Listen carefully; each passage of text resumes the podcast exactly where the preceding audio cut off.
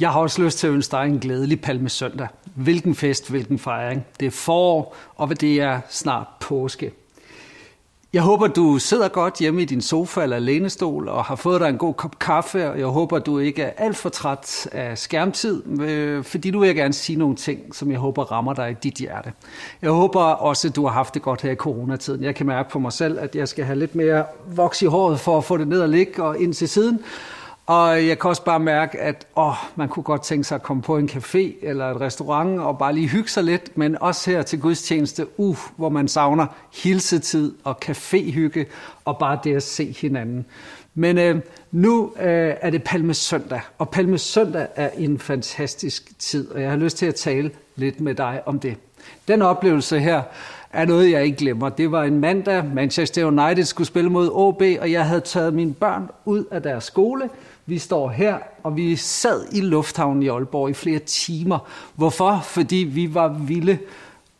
Der kom jo en fodboldkonge, Cristiano Ronaldo, og da dørene gik op efter rigtig lang ventetid, og hele det her United-hold kom ind, og de kom på skift, Scholes og alle de der gik bare forbi, men kongen selv stansede op, han havde tid, og han gav autografer og gav knuser til dem, der ville.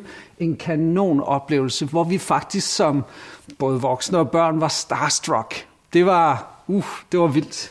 En anden oplevelse, jeg tænker på, det er fra Royal Run i 2019, lige der i pinsen, hvor Aalborg Midtby var fyldt af motionister, der skulle ud på løb, og jeg stod helt op ved, ved startfeltet øh, og stod der sammen med en god ven og, og varmede op, og pludselig så kom hun, kronprinsessen, vores øh, egen Mary, og stod der i løbetøj, og jeg tænkte, wow, det, øh, det, det, er, det er hende og, og blev sådan helt gåsehudsramt. Og sådan tror jeg, vi har det, når de kongelige bliver hyldet, og hun blev i sandhed hyldet den dag og fik et rigtig stort bifald. Måske var det derfor, de valgte at få Aalborg med på Royal Run-listen, også i 2020, selvom det desværre blev aflyst. Øh, så gav vi den fuld gas dernede i at hylde hende og ære hende. Da Jesus trådte ind øh, i Jerusalem, så var det ikke som normalt, når han havde været der på gåben. Så kom han ind på et æseldyrs ryg. Palmesøndag handler om den sidste søndag, Jesus havde på jorden. Han marcherede i sin tjeneste imod Jerusalem som sit mål, hvor han skulle udføre sin vigtigste tjeneste. Det er interessant, når vi læser de fire evangelier, Matthæus, Markus, Lukas, Johannes, og ser, hvordan de bruger deres øh, plads til at beskrive Jesu liv, at der faktisk kun er fire kapitler i alt, i alle fire evangelier, der handler om hans fødsel og opvækst og stamtavler op til 30 år. Kun fire kapitler, mens 85 kapitler øh, i de fire evangelier beskriver hans tjeneste på 3,5 år fra han var 30 til 33,5. Ud af de 85 kapitler, så var der 28 kapitler, der dækker Jesus sidste uge, og 13 kapitler, der dækker de sidste 24 timer. Så det er tydeligt for os, at evangelierne gerne vil gengive et billede af, at Jesus ikke bare var kommet for at være underviser og morallærer, men den uge, som Palmesøndag er begyndelsen på, det er en uge, vi kalder den stille uge. Øh, det er den uge, som var allervigtigst. Han kom ikke bare for at tale og undervise og gøre mirakler, han kom for at give liv, og det gjorde han ved sin død. Når vi læser beretningen om Palmesøndag, så synes jeg, det er i øjenfaldene i alle fire evangelier, den passion, som ligger i Jesu liv og i hans hjerte. Vi kender måske filmen The Passion of the Christ, en meget, meget stærk og også makaber film at se. Jeg husker, da jeg så den i en biograf i både Aalborg og i Tisted. Øh, der var sådan en underlig stillhed bagefter. Man kunne ikke bare sidde og spise popcorn, fordi det kaldte ligesom på en respons. Og når vi ser på Palmesøndags øh, budskabet, hvad det var, Jesus han ville med den dag, så synes jeg, det er interessant at se øh, den passion, som han gennemlever. Øh, ordet passion kan jo både oversættes med lidelse, men også med lidenskab, altså følelser i hjerte. Og jeg vil gerne tage jer ind i nogle øh, af de forskellige følelser, som var i Jesu hjerte palmesøndag, som er tydelige specielt ved evangelisten Lukas. Så det budskab, som jeg vil tale til jer, har jeg kaldt for kongen kalder.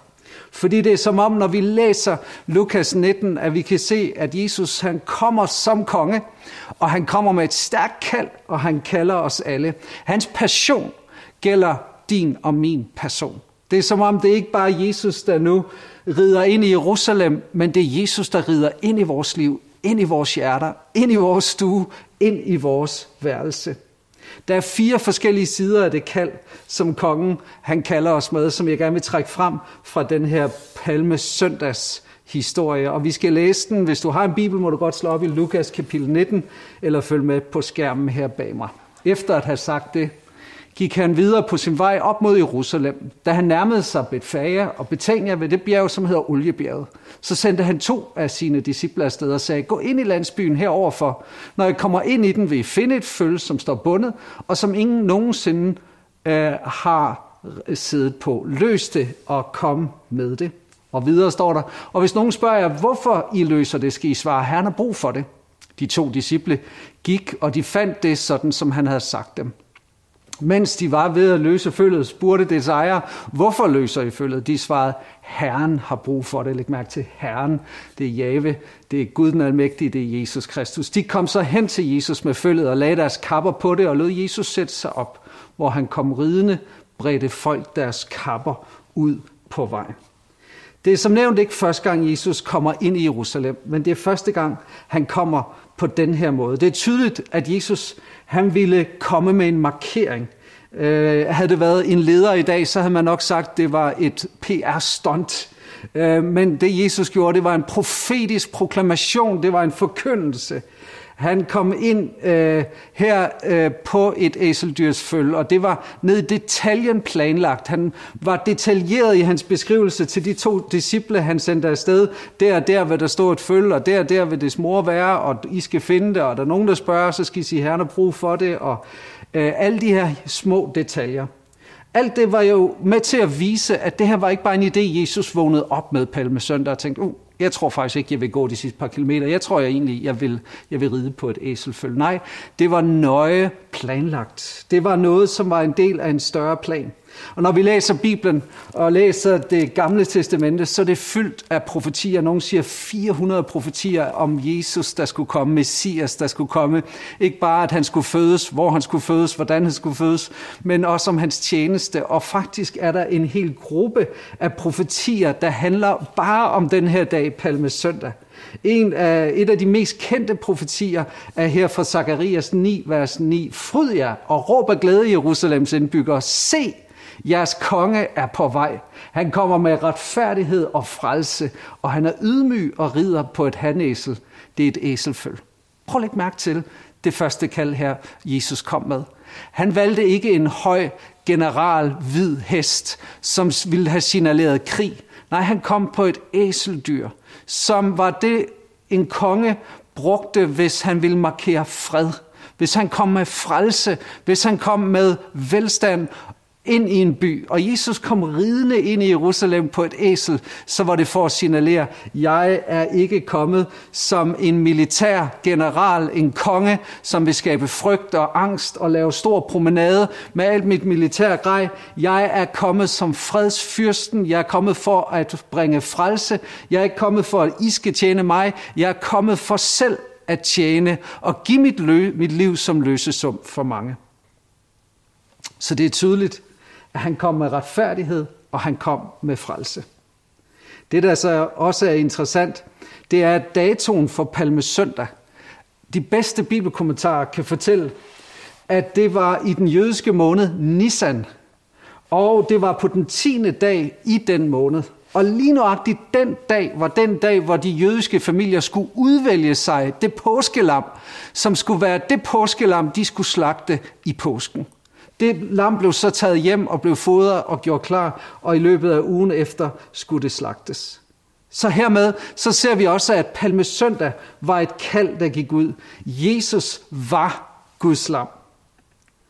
Og prøv at lægge mærke til, når Johannes Døberen i Johannes 1,29 fortæller sine disciple og siger, da han så Jesus komme hen imod sig, se, der er Guds lam, som bærer verdens synd. Det var det eneste, de fik at vide, og så holdt de op med at følge Johannes døberen, og så begyndte de at følge Jesus. Det var kaldet, kaldet til soning. Der står også sådan her i 1. Korintherbrev 5, vers 7. Kristus blev jo offret som vores påskelam. Så lad os fejre påske med usyrnet brød, med sandhed og renhed, og ikke med gammel surdej, med ondskab og moralsk forfald. Jesus Kristus er offret som vores påskelam. Og på palmesøndag, så træder han ind i Jerusalem, fordi han er Guds udvalgte påskelam. Vi ser det også i 1. Peters brev, kapitel 1. Peter, som var med på den her palme søndag, han siger, I ved jo, hvor meget det kostede Gud at købe jer fri fra det indholdsløse liv, I arvede fra jeres forfædre. Løsesum var ikke forgængelige materielle værdier som guld eller sølv. Nej, I blev købt med Kristi dyrbare blod. Blodet fra Guds uskyldige offerlam. Gud bestemte længe før verden blev skabt, at Jesus skulle være dette offerlam. Jesus skulle være dette offerlam. Så det første kald, som kongen kalder dig med, det er et kald til frelse, det er et kald til soning. Palmesøndag er præsentationen af Jesus Kristus. Han kommer ikke på en høj hvid hest. Han kommer på æselet, og han forkynder frelse. Han forkynder ikke dom som det første. Han forkynder frelse. Han kommer for at zone folkets sønder. Han kommer for at være løsesummen. Han kommer for med sit blod og præsentere sig selv som det sande Guds påskelam. Er det ikke fantastisk kald at have ind over sit liv? Vi er kaldet til frelse. Dernæst så er det tydeligt, at vi også er kaldet til fest. Vi er kaldet til kroning. Jesus er din konge. Jeg var der ikke selv, fordi jeg har kun været cirka et halvt år gammel, da hendes majestæt, dronning Margrethe, blev kronet. Øh, slotspladsen var fyldt af mennesker, og der har været fest, der har været jubel, selvom det selvfølgelig var på en sorgens baggrund. Men den krone, som var hendes, Desværre bruges den ikke mere, men den ligger på Kronborg Slot. Smuk og flot er den, og meget, meget flot lavet. Sådan var det ikke, da Jesus skulle krones. Men der, ligger, der lå alligevel et stærkt kald i forkyndelsen i Lukas 19 til, hvordan vi kroner Kristus. Der står sådan her, da han allerede nærmede sig vejen ned ad oliebjerget, begyndte hele discipleskaren glad at prise Gud med høj røst for alle de mægtige gerninger, de havde set – de råbte, velsignet være ham, som kommer, kongen i Herrens navn, fred i himlen og ære i det højeste. Nogle farisæer i skaren sagde til ham, Mester, sæt dine disciple i rette. Men han har svaret, jeg siger jer, hvis de tiger, vil stenene råbe. Prøv at lægge mærke til her, at de begyndte glad at prise Gud med høj røst. Der var en højrystethed over deres lovsang og tilbedelse palmesøndag. Og du kan spørge, hvordan er vi kaldet til at krone Kristus? Jo, vi kroner Kristus ved at ære ham og tilbede ham. Der står sådan her i salme 22, vers 4, i en engelsk oversætte, oversættelse, God is enthroned on the, presence, uh, the praises of Israel. Gud troner på Israels lovsang. Så vi kroner Kristus, ikke med juveler og diamanter og guld og sølv på hovedet, men vi kroner ham ved at bekende, Jesus, du er konge, Jesus, du er almægtig, Jesus, du er min herre, og vi tilbeder ham. Hvordan var det, de tilbad ham, de første disciple? Jo, de råbte med høj røst. Det var passioneret, det var lidenskabeligt. De gav sig hen og øh, faktisk står der et andet sted i en af de andre evangelister, får jeg til, at de brugte palmegrene.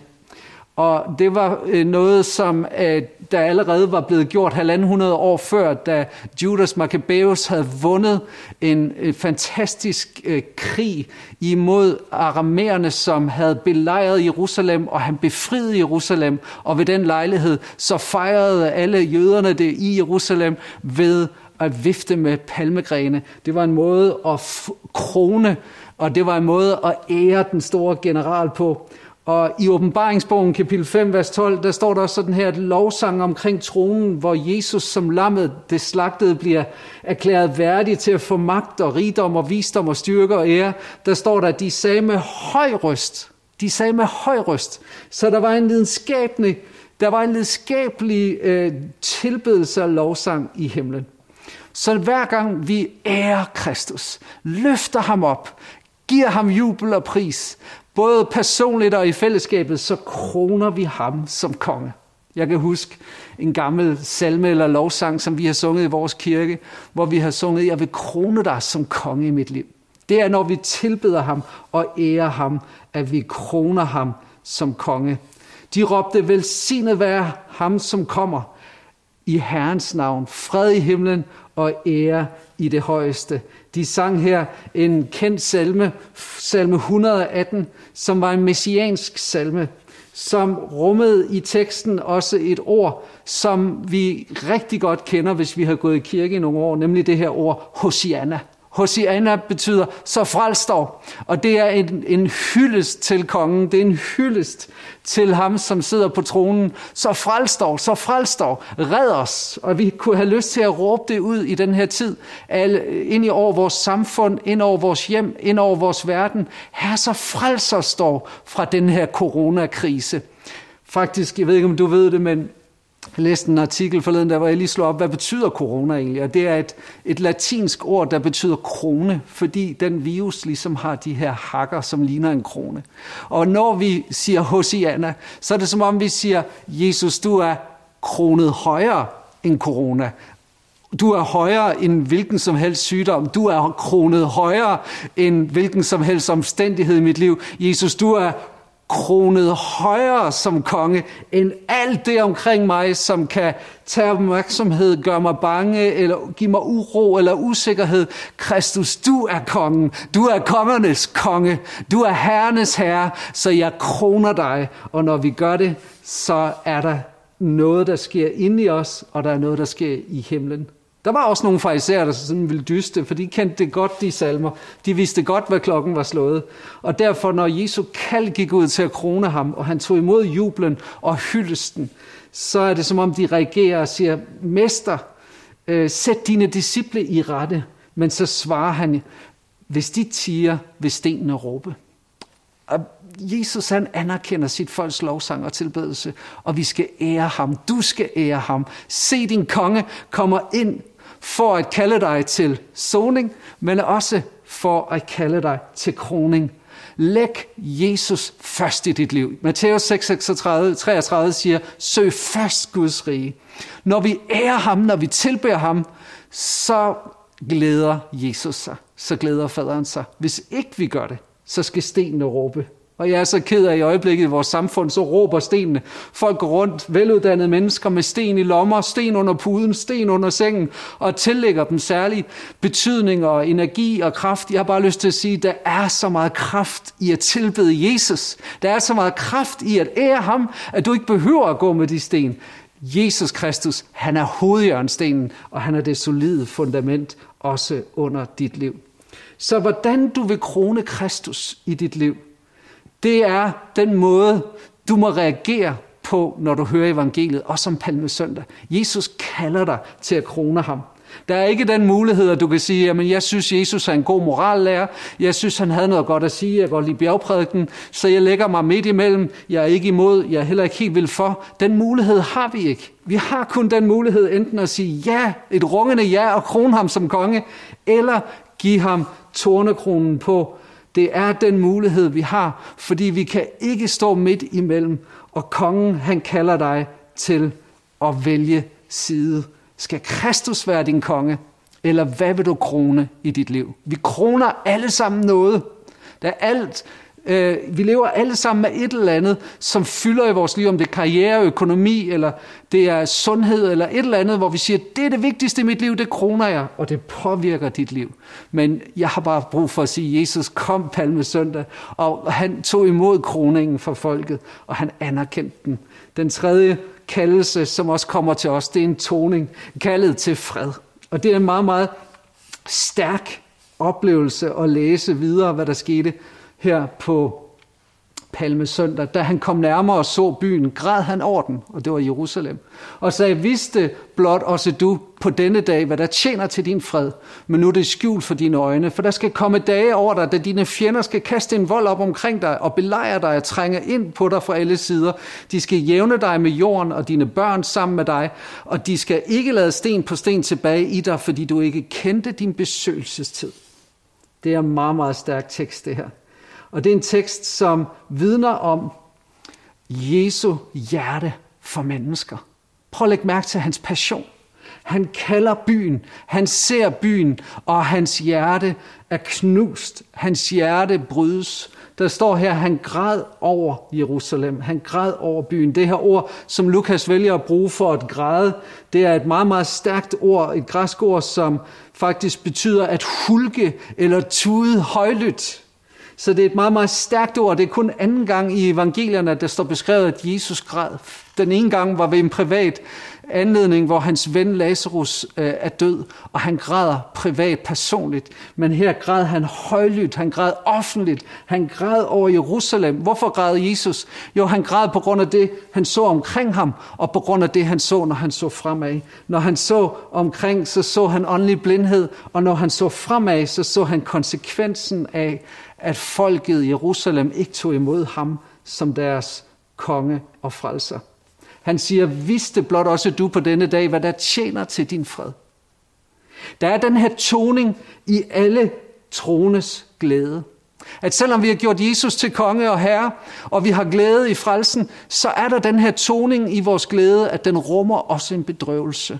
Vi er knust over dem, vi ved om, som endnu ikke har lært Jesus at kende, som ikke har fundet ud af og opdaget, at Jesus tjener til deres fred, at han tjener til deres shalom, at han tjener til deres velbefindende indeni, at det kun er Jesus, som kan give evigt liv, at det kun er Jesus, som kan hele og helbrede, at det kun er Jesus, som kan virkelig give dig det sande, ægte liv. Før Jesus eksisterer du bare. Med Jesus, så har du livet. Og det er som om Jesus han græder over den tilstand, Israel var i på det her tidspunkt, at de kunne ikke se ham. Han kom til sine egne, og hans egne vil ikke tage imod ham. Kristus kommer til dig, og han kalder på dig, og han siger, jeg håber sådan, at du ser, at det er mig, der kan give dig fred. Du kan få fred med Gud ved mig. Du kan få indre fred. Du kan få fred i dit sind. Du kan få fred i din tilværelse, hvis du lader mig forsone dig med din himmelske far. Jesus så også konsekvensen. 70 år efter, så er Rom så fyldt op med vrede imod Jerusalem, som igen og igen har begået oprør, så de belejrer byen, og til sidst, så med den store herfører Titus, så river de hele Jerusalem ned, og en halv million mennesker øh, dør, og hele templet bliver revet ned. Så Jesus så noget, der ville ske derude, men du skal vide, at det han i virkeligheden græd over, det var, at de ikke kendte deres besøgelsestid. Og det her ord besøgelsestid på en palmesøndag har noget i sig med kaldelse, at der er nogle særlige tider, hvor Gud kalder og drager på byer og på mennesker og på grupper. Og her er det Jerusalem, som palmesøndag har en særlig anledning, hvor Kristus åbenbarer sig som kongen af Jerusalem og kongen af Israel, men de tager ikke imod ham. Men det var et besøgelsestid. Det her ord for besøgelsestid er øh, episkope på, på græsk, kommer det af. Og det er et besøg af noget. Det er nådetid, som var lige der for Jerusalem, til at omvende sig, til at ære Kristus som kongen, til at krone ham som deres konge, men de gjorde det modsatte. Og du skal vide, der er en besøgelsestid over dit liv, ligesom der var for Adam, da han havde sagt nej til Guds bud og gået imod Guds bud. Og Så råber Gud på ham, kommer i haven og siger, Adam, Adam, hvor er du? Og Adam svarer, og Adam får skintøj på, som er et billede på den forsoning, Gud tilvejebragte. Der var et dyr, der blev slået ihjel, og det viser hen til påsken da Paulus bliver slået af hesten, og i tre dage er blind, og han hører en stemme, der kalder på ham, så var det en særlig besøgelsestid. Jeg ved ikke, hvad der er din besøgelsestid lige nu, men jeg ved, at Gud i den her tid kalder på mennesker, som aldrig før ud over hele kloden, fordi vores liv og tilværelse rystes, fordi hverdagen ikke er, som den plejer, fordi verden ikke ser ud, som den plejer, og Kristus kalder, og Kristus han siger, nu det nu, Omvend dig, kald på mig, kron mig som konge i dit liv, fordi jeg ønsker at drage ind i dit liv. Jeg ønsker at være din konge. Jeg ønsker at frelse dig. Så udnyt det gunstige øjeblik. Udnyt den tid, som er nu. Kald på Jesus i dag. Udsæt ikke til i morgen. Lad ham komme ind i dit hjerte nu. Lad ham åbenbare sig for dig. Lad ham træde ind med sin fred. Vent ikke til i morgen, men gør det i dag. Så kongen kalder til soning, han kalder til kroning, han kalder til den her særlige toning, kaldet til hans fred, og så for det fjerde og sidste, så kalder han til skoling. Og den sidste del af Palmesøndag er en kraftig, stærk del. Der står, så kom han ind på tempelpladsen, og han gav sig til at jage dem ud, som drev handel der. Og han sagde til dem, der står skrevet, mit hus skal være et bedehus, men I har gjort det til en røverkugle. Kristus, kom. Kongen, kom. Kongen kalder. Og her lyder kaldet ikke med bedrøvelse som det tredje kald, men med vrede. Kristus er lidenskabelig og nidkær for sit hus, for Guds huset. Og han ser tempelpladsen. Nu har jeg et lidt svagt billede her, som man mener det så ud i sin tid. Her har vi det allerhelligste, hvor ypperste præsten trådte ind bare en gang om året efter mange forberedelser. Her har vi det område, som vi kalder for øh, mændenes øh, plads, og her har vi forgården eller tempelpladsen, hvor hedningerne må gå ind. Og man mener faktisk, Josefus, den jødiske historiker, han fortalte om et tidspunkt, hvor der var omkring 250.000 lam, der bliver slagtet ved påskehøjtiden i Jerusalem, som fortæller lidt om, at der måske har været helt op mod 2,5 million mennesker i Jerusalem på den her tid. Men Kristus, han ser hele det merchandise, hele den der handel, der bliver drevet herude i forgården. Han ser alt det, som sker, som har pludselig materialisme som fokus i stedet for bøn og i stedet for samvær med Gud. Og det piner ham i en grad, så han vælter vekselerende sporer. Han jager alle de her forskellige handlende ud, og så er det, han siger, mit hus skal være et bedehus. Mit hus skal være et hus, som er fyldt af bøn, hvor der bliver bøn til Gud, ikke hvor der bliver drevet handel, ikke hvor der er andre ting end Gud, der er i fokus, Kristus, der er i fokus. Jeg synes, det er så stærkt, at øh, der står her i 1. Korinther 1.9, trofast Gud, som kaldte jer til fællesskab med sin søn, hvor Herre Jesus Kristus. Du er først og fremmest kaldet til fællesskab. Og der står videre i 1. Korinther brev kapitel 3, ved I ikke, at I er Guds tempel, og at Guds ånd bor i jer? Så det kald, som også Palmesøndag vidner om, når Jesus renser templet og rydder ud i forgården der, så handler det om, at vi må se os selv først og fremmest som et tempel. Et tempel, der rummer Gud, som rummer hans ånd, som bare rummer fællesskab og nærvær, og det kan godt være, at du lige nu er sat på standby, og du ikke kan bevæge dig ud af dit rum, eller din stue, eller dit hus, eller din lejlighed, eller dit studiekammer. Men måske det netop er et kald fra Kristus, også den her palmesøndag, til at forstå og blive mindet om, du er et tempel. Der står videre, at Jesus underviste hver dag på tempelpladsen. Ypperste præsterne, de skriftkloge, alle folkets ledere søgte at få ryddet ham af vejen, men de kunne ikke finde ud af, hvad de skulle gøre, for hele folket hang ved ham for at høre ham. Jeg elsker det udtryk. Folket hang ved Jesus. De, de, de hang ved ham. Og der er et eller andet her, at når Kristus får lov at rydde op i vores liv, så underviser han os hver dag i sit tempel.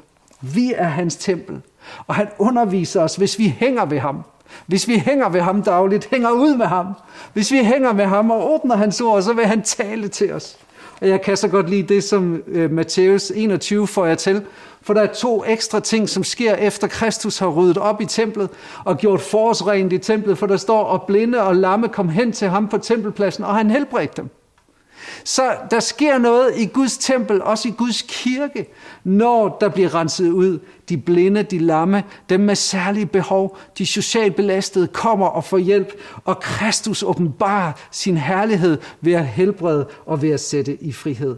Og en ting mere står der om, at Jesus siger, jo, har I aldrig læst, at børns og spædes mund har du beredt dig lovsang? Og det var svaret på, at farisæerne ville have børnene til at holde op med at synge Hosianna, Davids søn.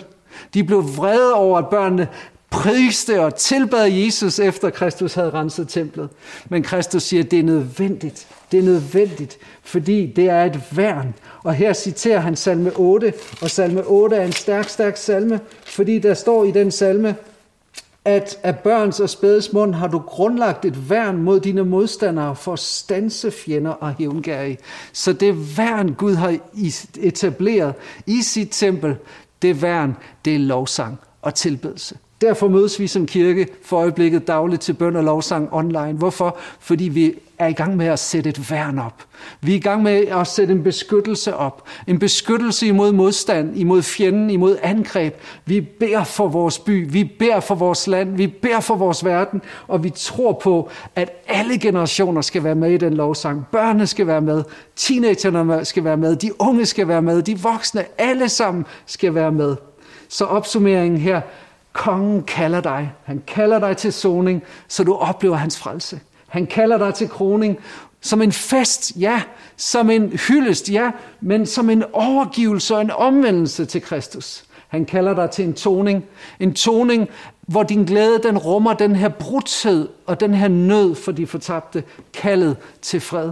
Og så oplever du også kaldet til skoling. Han kalder dig til fællesskab, til at rydde op i templet. Hvordan vi reagerer som individ, individ og by, det er interessant at se, når vi læser evangelierne, at Jerusalem reagerede forskelligt på tre forskellige dage. Palme søndag, så var der mange, der råbte, Hosianna, frels nu til kongen, til Kristus. Men mange af dem råbte fredag, langfredag, korsfest ham. Så det sad ikke så dybt. Det, som blev sagt søndag i kirken, det holdt ikke fredag engang.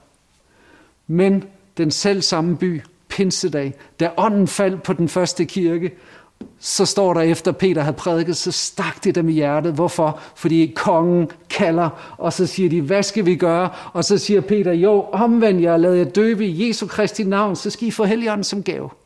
Og det er min udfordring til dig. Kongen kalder, og vi kan reagere overfladisk. Vi kan reagere Måske lige frem med fornægtelse, benægtelse, det er din personlige beslutning, men oplever du, at kongen kalder dig og giver et stik i dit hjerte som et budskab, omvender. dig. Ordet omvendelse betyder at fatte et nyt sind, ændre retning for dit liv. Lad være med at have dig selv som konge. Gør Kristus til konge. Lad dig døbe i Jesu Kristi navn, så skal du få Helligånden som gave. Skal vi ikke bede sammen? Og jeg har lyst til at lede dig i den her bøn. Hvis aldrig du har inviteret Jesus ind i dit liv som din herre, som din konge, så gør det på den her palmesøndag. Jeg har skrevet en bøn her, som du kan bede med på. Og øh, er det første gang, du beder, så skal du vide, at det er den vigtigste bøn, du overhovedet kan bede. Vi inviterer Jesus. Kære Jesus, tak at du kalder på mig. Jeg abdicerer og kroner dig som min konge. Frels mig nu, vær mit påskelam, min søndebuk. Rens mig for min synd i dit blod, Jesus.